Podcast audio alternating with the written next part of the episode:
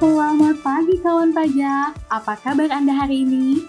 Semoga sehat selalu ya, agar bisa terus menyimak pamorku minggu ini. Bersama saya Alawiyah Yusuf dan saya Zainat Arestika. Pamorku kali ini disiarkan langsung dari lantai 16 kantor pusat Direktorat Jenderal Pajak dengan tetap menerapkan protokol kesehatan. Nah, kawan pajak gimana nih? Masih taat dengan protokol kesehatannya kan? Harus tuh. Kawan pajak jangan lupa ya untuk menerapkan 5M. Pertama memakai masker, kedua mencuci tangan, ketiga menjaga jarak, keempat menghindari kerumunan, dan kelima mengurangi mobilitas dan interaksi. Mantap! Baik kawan pajak, kita akan menyajikan sederet berita hangat dari dunia perpajakan. Betul, yuk kita simak. Ada berita apa aja hari ini, Al? Berita pertama tentang peringatan Hari Pajak tahun 2021. Keren nih Zen, meskipun diselenggarakan secara daring, DJP tetap dapat mengadakan peringatan Hari Pajak pada 14 Juli kemarin. Wah, kayaknya seru nih. Emang ada acara apa aja sih di peringatan Hari Pajak? Bertepatan dengan Hari Pajak kemarin, DJP meluncurkan aplikasi M-Pajak dan buku cerita di balik reformasi perpajakan. Selain itu, DJP juga merilis 6 aplikasi untuk meningkatkan pelayanan kepada wajib pajak. Aplikasi tersebut antara lain DJP Connect, CRM Edukasi Perpajakan, CRM Transfer Pricing, Dashboard Wajib Pajak KPP Madya, ability to pay, smart web, dan integrasi aplikasi sistem informasi DJP atau SIDJP. Keren banget. Pandemi nggak menghalangi DJP untuk terus produktif ya? Bener banget, Zen. Kita tetap harus produktif di tengah pandemi ya.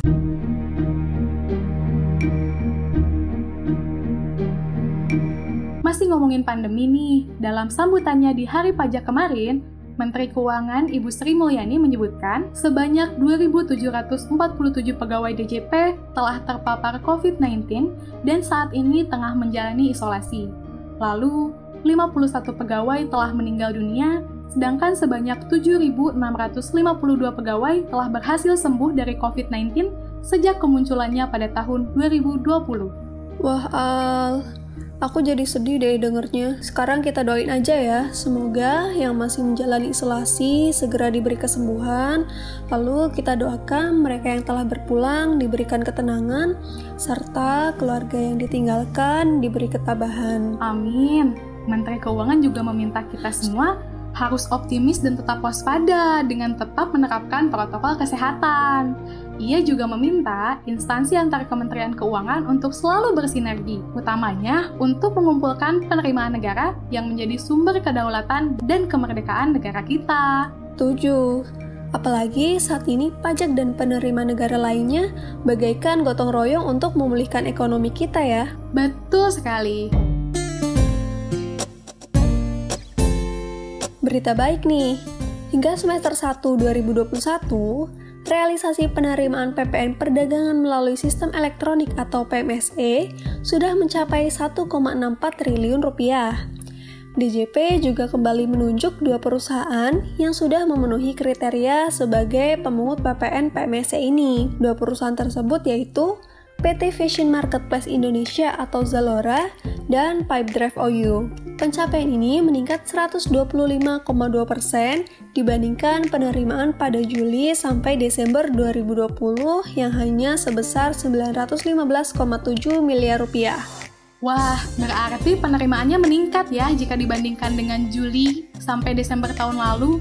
Benar banget. Terus sekarang total pemungutnya jadi ada berapa nih, Zen? Nah sekarang, total pemungut PPN PMS yang telah ditunjuk adalah 75 badan usaha. Wah, melihat potensi pajak sektor digital yang cukup besar, semoga bisa terus dioptimalkan lagi ya.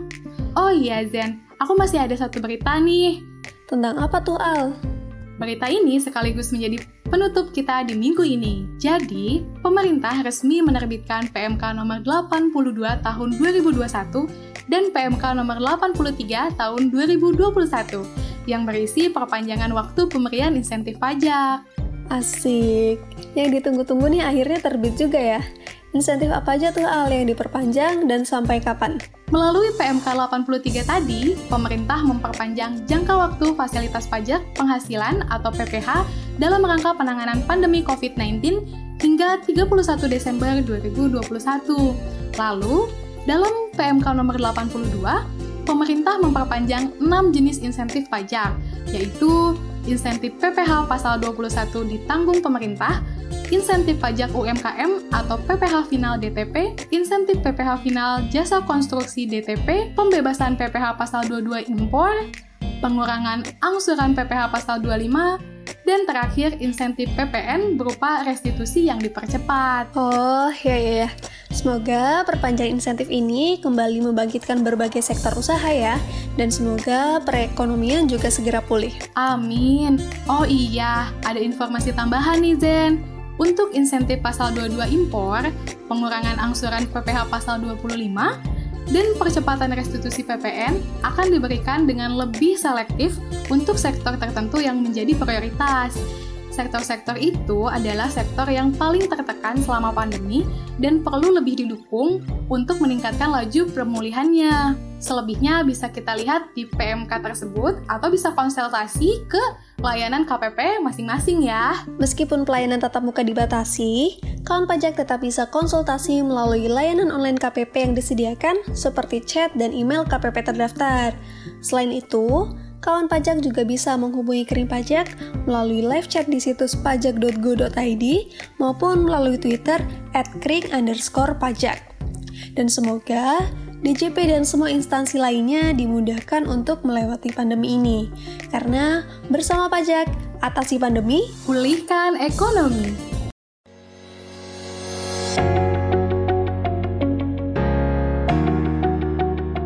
udah selesai aja nih pemberitaan kita hari ini. Iya nih, tapi kawan pajak nggak perlu khawatir ya. Pamorku akan kembali lagi di minggu depan untuk menyajikan berita teraktual seputar perpajakan. Tetap update berita pajak setiap minggu melalui Pamorku, podcast, kesayangan kita, kita semua. Sampai, jumpa.